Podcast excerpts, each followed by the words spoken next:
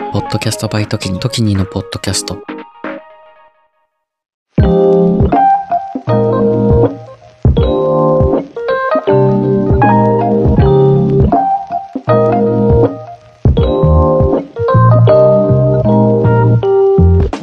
んばんは。ちょっと社会派深夜系ポッドキャスト、エモーショナルのロジック、パーソナリティのトキニです。いや、再三ね、僕は映画がきだ、映画が好きだと言っているんですけれども、まあ映画といっても、洋画が、ハリウッド映画とかが好きで、ね、結構映画館に行くんですよ。で、やっぱり、まああんま邦画も見ないんですけど、邦画、日本の映画はあんまり見なくて、邦画はですね、な、なんで見ないのか、見ないようにしてるとか、嫌いとかではなくてですね、きなんですよ、洋画が。なので洋画ばっかり見てて、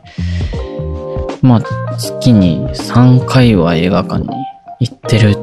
って感じですかね。で、映画館、ね、高くなりましたよね、本当に。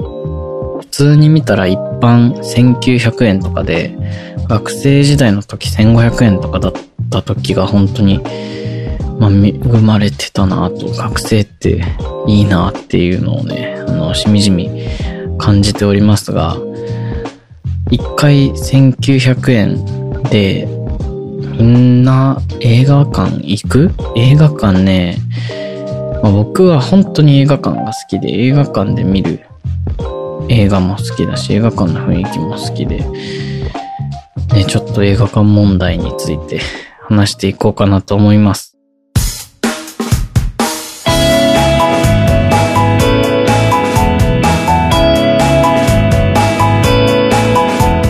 エモさとロジカル。半分ずつのラジオ。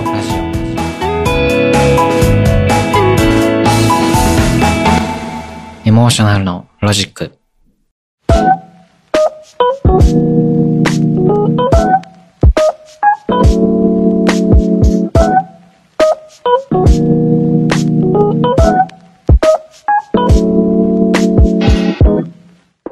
そうね、映画は、ぱり、僕は、なんだろう、非日常っていうのが結構好きで、非日常っていうのを常に大事にしていて、その中の一つが映画だなと思ってて、映画自体がそもそも非日常じゃないですか。ストーリーがあるっていうのと、あとは映画館に行く、映画館で見るっていうのがもうすでに非日常いつもと違う場所にいるので素敵なんですよね。その非日常の場所で非日常を体験するっていうのがすごい好きなのと、あと、ね、電車とか、家とかでネットフリとか、あの、テレビとかで見る映画ももちろん好きなんですけれども、やっぱり雑念が入っちゃったり、ある程度なんかのとこで止めちゃったりとか、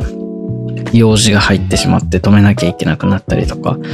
するじゃないですか。そういうのが入らない。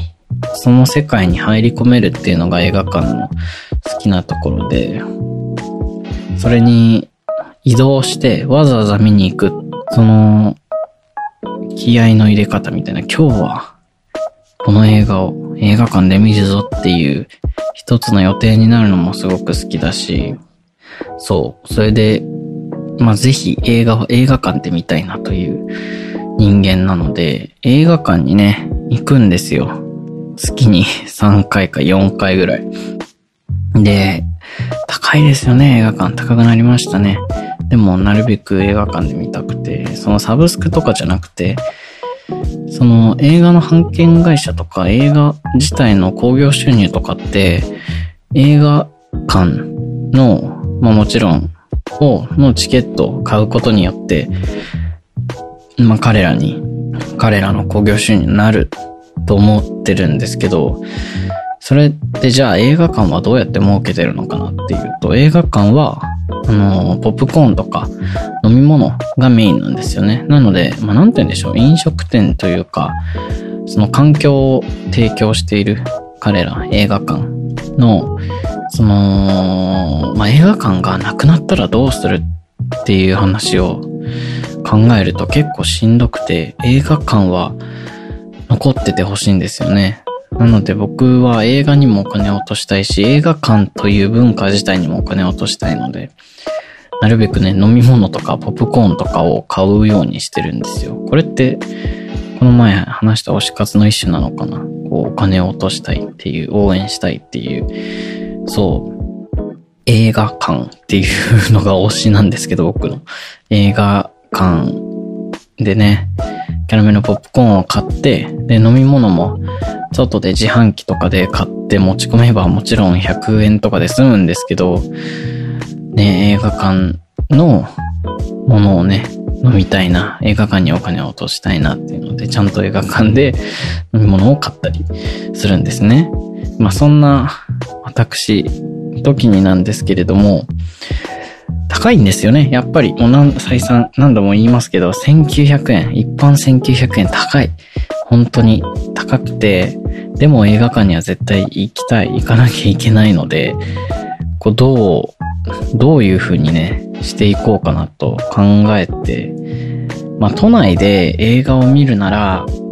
こういう見方があるよっていうのをちょっと紹介させていただこうかなと思うんですけど、僕がね、よく行く、その二つに場合分けしてて、そのメジャー映画とテアトル系のショートだったりとか、その超ハリウッド超大作みたいなそういう超メジャー映画じゃない映画を見るときの場合で二つでね、あのちょっとご紹介していこうかなと思います。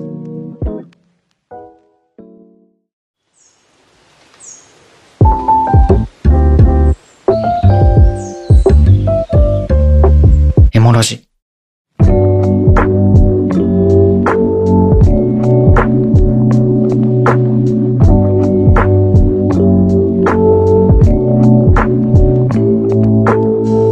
まずね、あの、大きい映画見るとき、ハリウッドの映画とか、まあもちろん日本のメジャーな映画、邦画とかももちろん見る場合、そういうときは、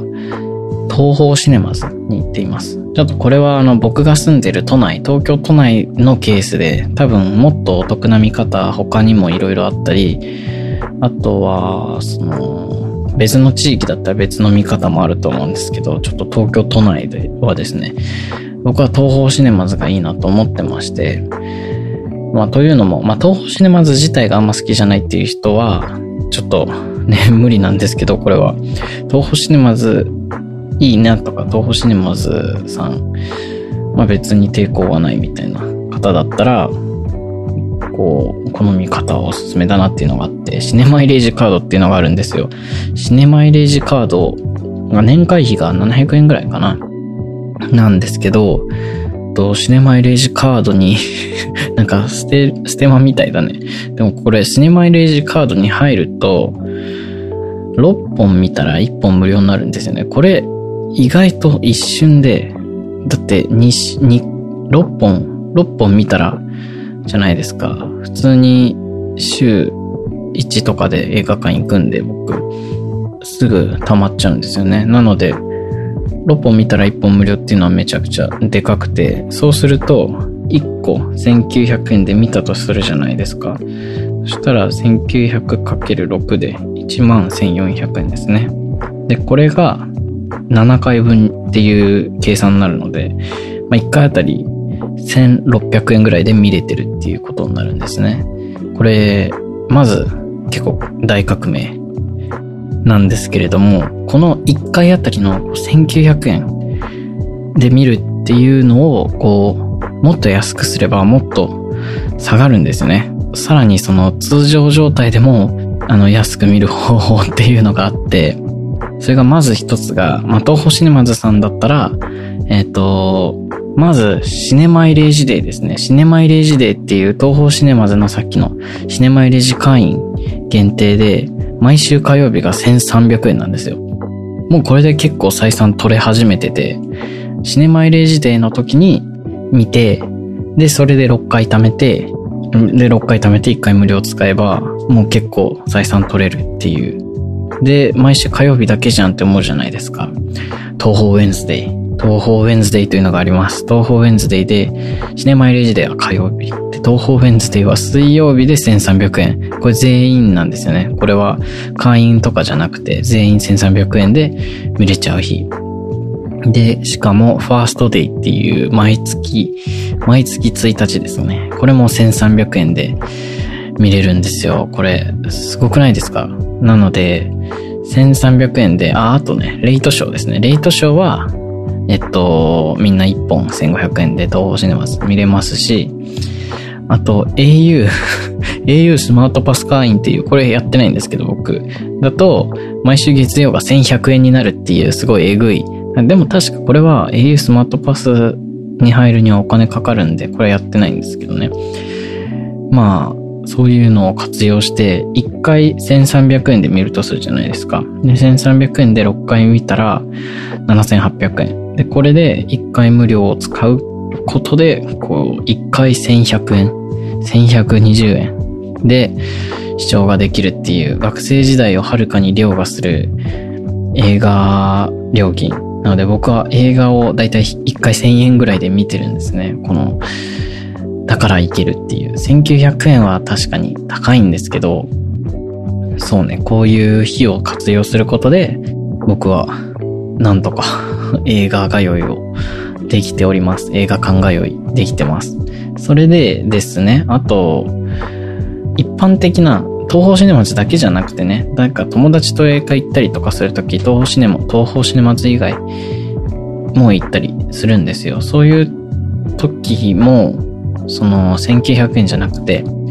どこでも1500円で見る方法があってですね、それは、ムビチケだ、ムビチケ。ム、ムビチケっていう前売り券があるんですよ。これ映画館の、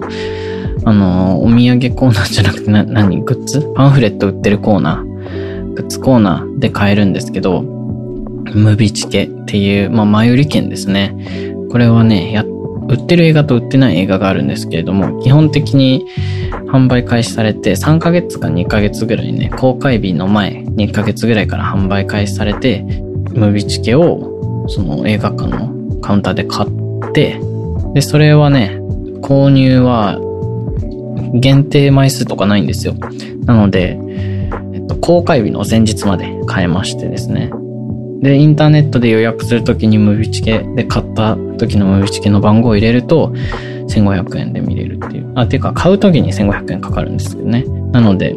ムビチケで前売り券を買うと、もうデフォルトでどこで見ても1500円で見れるんですよね。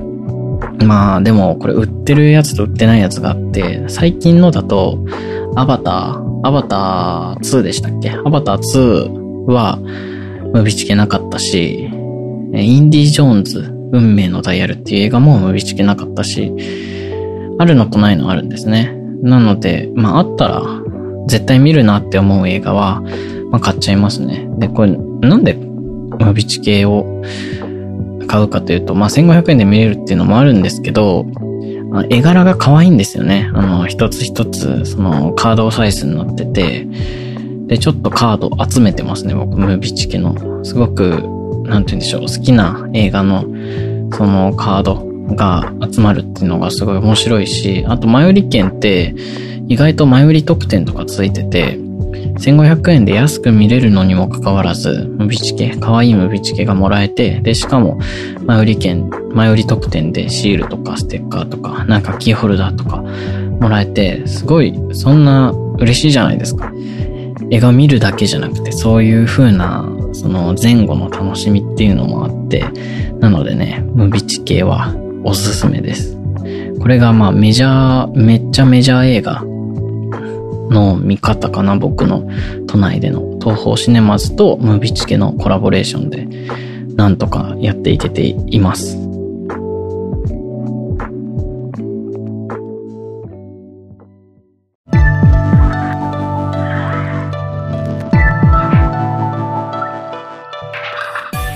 エモロジでは、リスナーの皆様からのお便りを募集しています。お便りは番組概要欄トップの時に総合リンクから番組へのご感想や相談、質問などどんな内容でも大丈夫です。どうぞお気軽にお送りください。皆様からのお便りお待ちしております。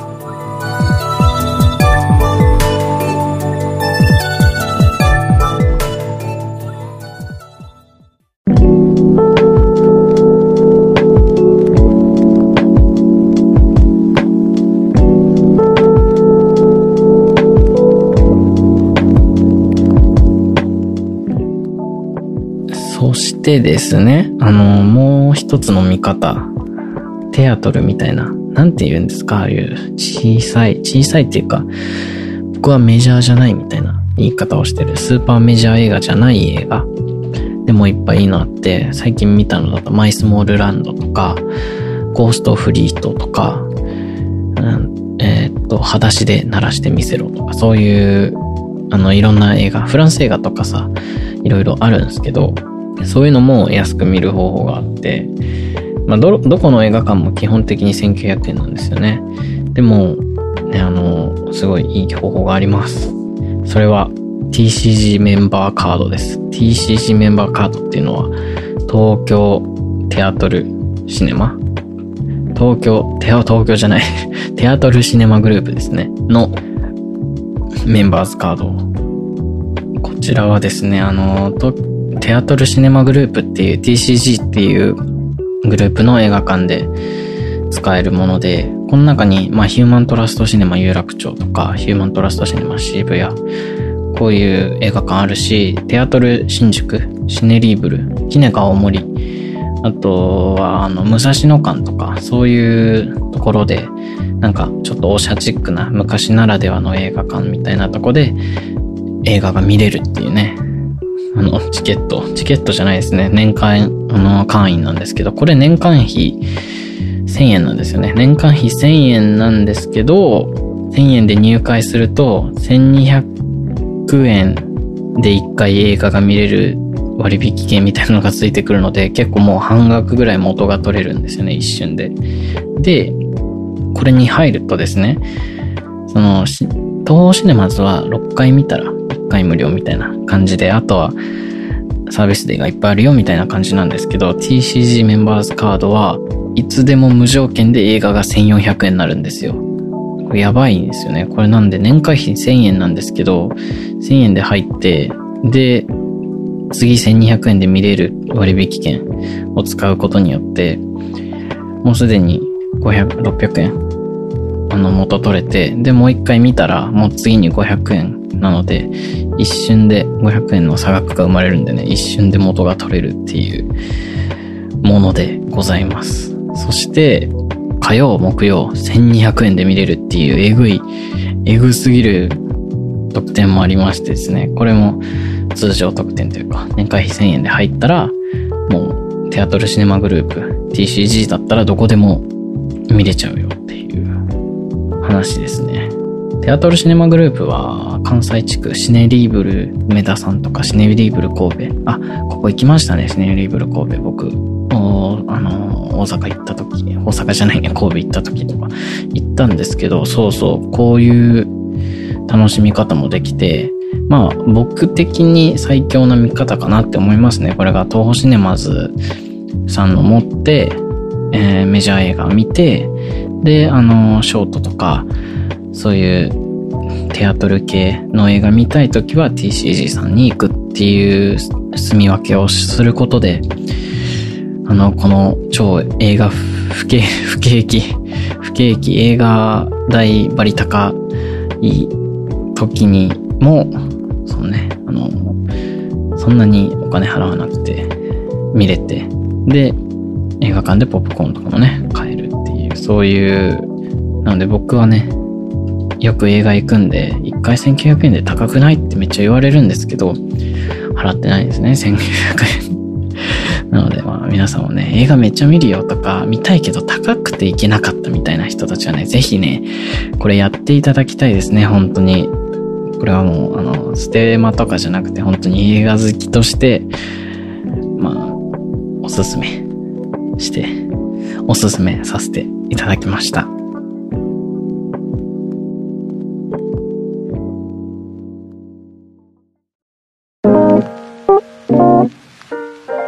エ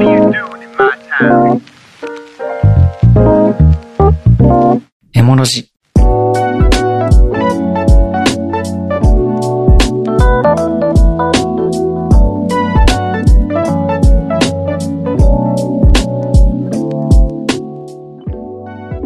はい、いかがでしたでしょうか時にの映画、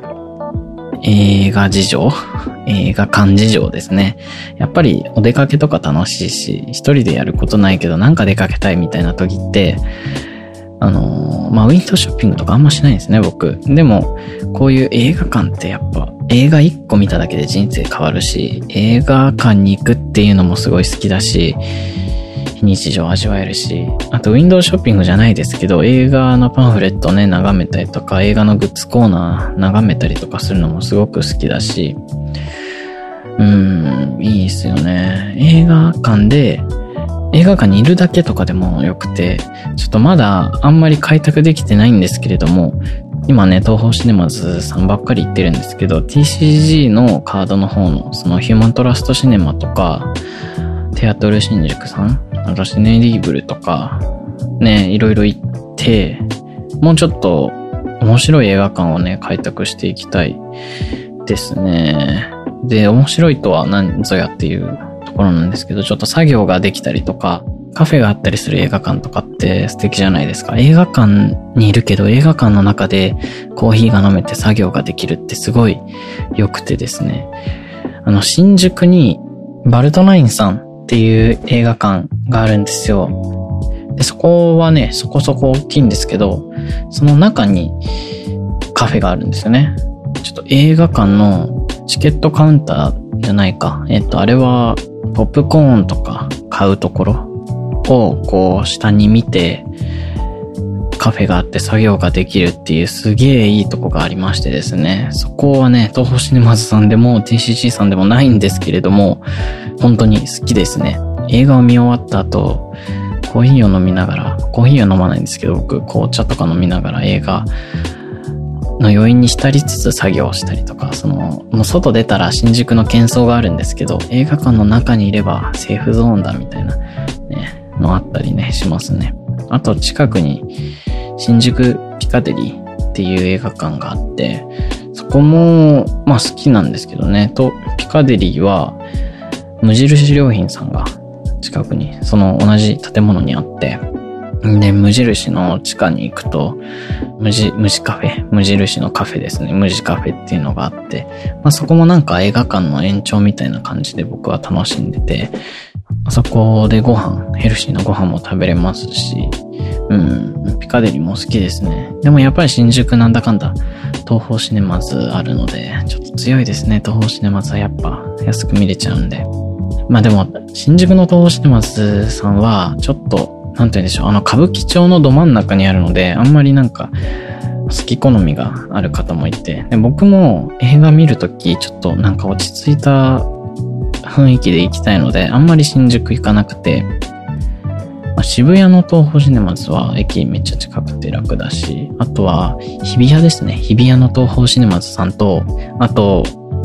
日比谷にはシャンテっていうね、東宝シネマズさんがあって、このシャンテはですね、東宝シネマズ唯一、都内だと唯一かな、数少ない東宝シネマズのミニシアターをやってる上映劇場なんですよね。サイトを見ると、ヨーロッパ映画を中心に上映してて、毎年アカデミー賞に絡んだ作品を上映していたりとかするらしいですね。ここもすごい好きで、日比谷とか、あの、落ち着いたちょっと高級な雰囲気の中で、まあ、喧騒じゃないところで見る映画っていうのも良くて、で、ヨーロッパ映画で好きな女優さんとか出てると、やっぱシャンテ行っちゃいますね。シャンテも、もちろん東方シネマズのポイントカード貯まるので。いや、いいですよ。あと、日比谷、まあ、新宿もそうなんですけど、IMAX っていう、オタクですね。止まらない IMAX っていうね、東方シネマズさんのバカでかい、あのー、スクリーン？バカでかスクリーン？爆音みたいな。まあ、そんな爆音じゃないけど、すげえいい音で聞けて、すげえいい映像見れてっていう IMAX シアターがあるので、やっぱり、なんだかんだ日比谷もそうですけど、新宿東方シネマズも外せなかったりね、してます。はい、ここまで今週もね、あの、お付き合いいただきありがとうございました。まあ、こんな感じですかね。永遠に続いちゃうんで映画トーク、映画館トークですね。まあ、この辺でお開きにしようかなと思います。それでは、Apple Podcast で聞いてくださっている方はサブスクリプションの登録、Spotify の方はフォロー、その他で聞いてくださっている方もフォローのほどよろしくお願いします。Twitter、インスタはアットマーク時に196、アットマーク時に196でやってますので、フォローのほどよろしくお願いします。お便りは番組概要欄の時に相互リンクからよかったらね、お便りお待ちしております。映画、好きな映画とかね、あの、好きな映画館、好きな映画の見方とかもありましたらね、ぜひ、あの、お待ちしてますので、皆さんからのお便りね、楽しみにしてます。あとは、Spotify、Apple Podcast ね、レビュー機能もあるのでね、よかったらね、レビューお願いしますね。レビューいただけるとね、本当に嬉しいんですよ。はい。ということで、この前ね、IMAX ばっかり見てる時期がありまして、その IMAX ってさっき言った東宝シネマズのめちゃすごいやつ。音とシアタースクリーンがめちゃすごいやつ。IMAX ばっかり見てたら、普通の映画見た時に画面ちっちゃくない？音ちっちゃくないって思っちゃって、IMAX ばっか見てると IMAX じゃないと満足できない体になってしまうっていう現象が起こるので、ちょっとお気をつけいただきたいんですけれども。まあ、あの、迫力重視だったりとか、そういう映画を見るときはやっぱ IMAX は欠かせないですね。IMAX だと、ちょっとね、追加料金かかるんですけど、600円あ、700円かな？かかるんですよ。なので、まあ、普通の映画を IMAX で見ると1900円プラス700円で2600円の映画になるんですよ。やっぱ高いですね。やっぱ高いんですけど、また方針まずの、あの、シネマイレジカード使ったりとか、1回1300円とかで見てると、2000円とかで見れるので、まあ、映画見に行ってるんで、お金払ってもそもそもいいし、まあ安くなったら、何回もいろんなの見れるので、いいかなというふうに思っておりますのでね、皆さんもね、よかったら映画見ませんか？映画見ましょう。久しぶりに見ましょう。いつも見てる方も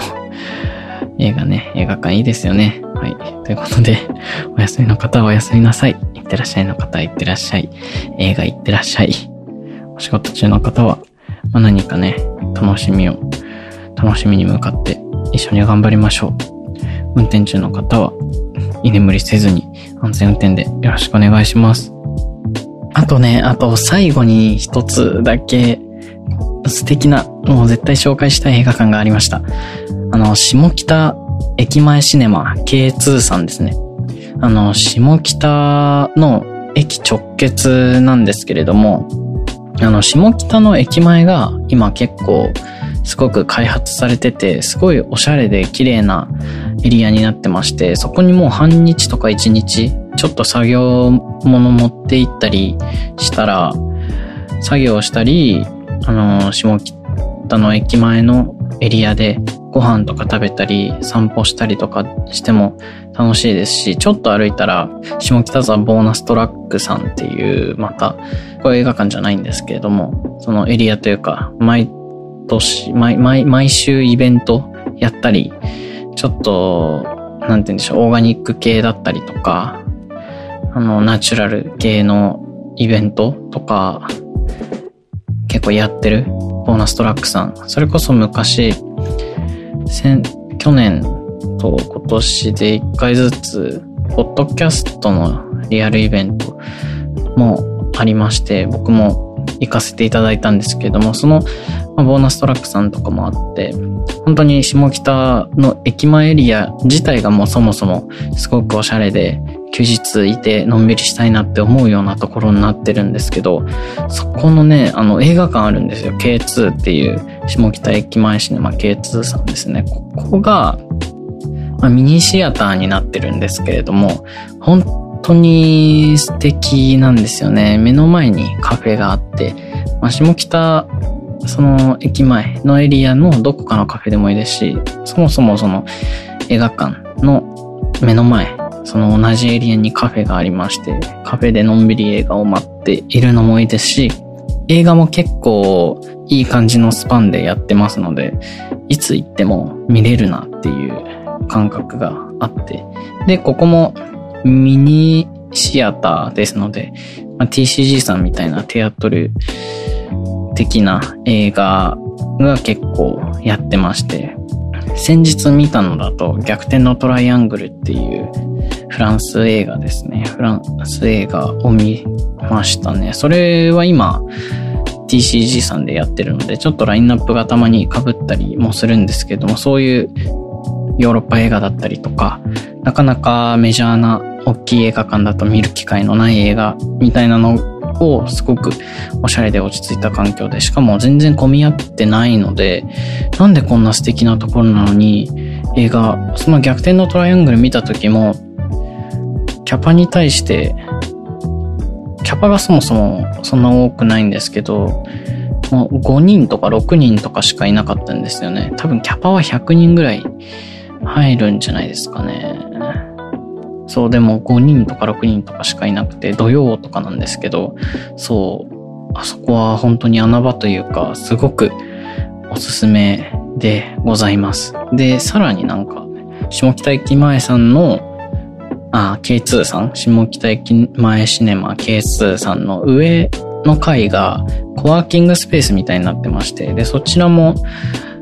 ね、あの、働きやすい環境になってますので、カフェでもいいですし、そういうところで、ね、ちょっと契約とかして1ヶ月ぐらい映画三昧しながら、あの、まあ、テレワークとか、まあ、僕だったら、ポッドキャストの作業とかする場所をそこに持ったりとかしてもね、面白いんじゃないかなというふうに思いましたので、ちょっとこちらも、すごく、あの、安い見方とかいい、な、なんて言うんでしょう。その、攻略法みたいな感じじゃ全然ないんですけど、本当に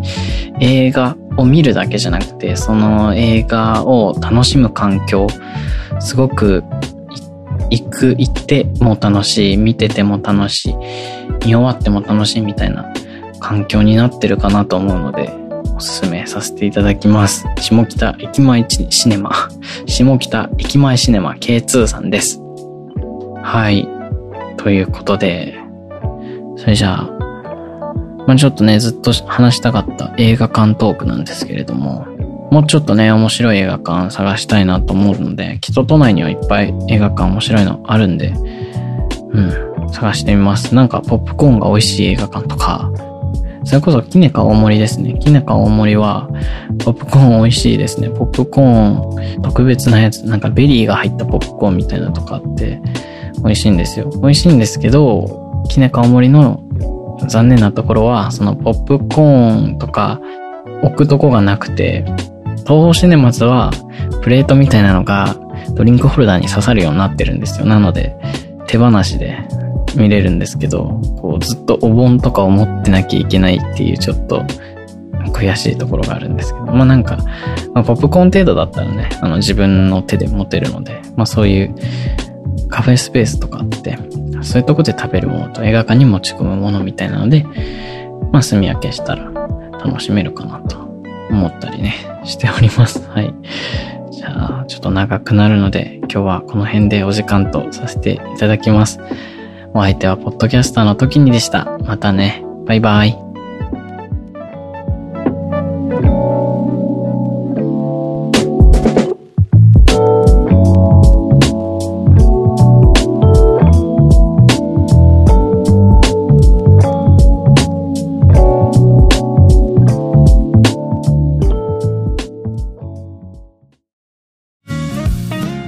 モーショナルのロジックをお聞きの皆さん、こんばんは。数年後に仕事を辞めて世界一周をしたい僕ときにが、各国に詳しめなゲストと一緒に旅を語る世界一周準備系ポッドキャスト、地球地元化計画は、不定期随時配信中です。番組は概要欄トップの時に総合リンクから、ポッドキャストで一緒に旅しませんか？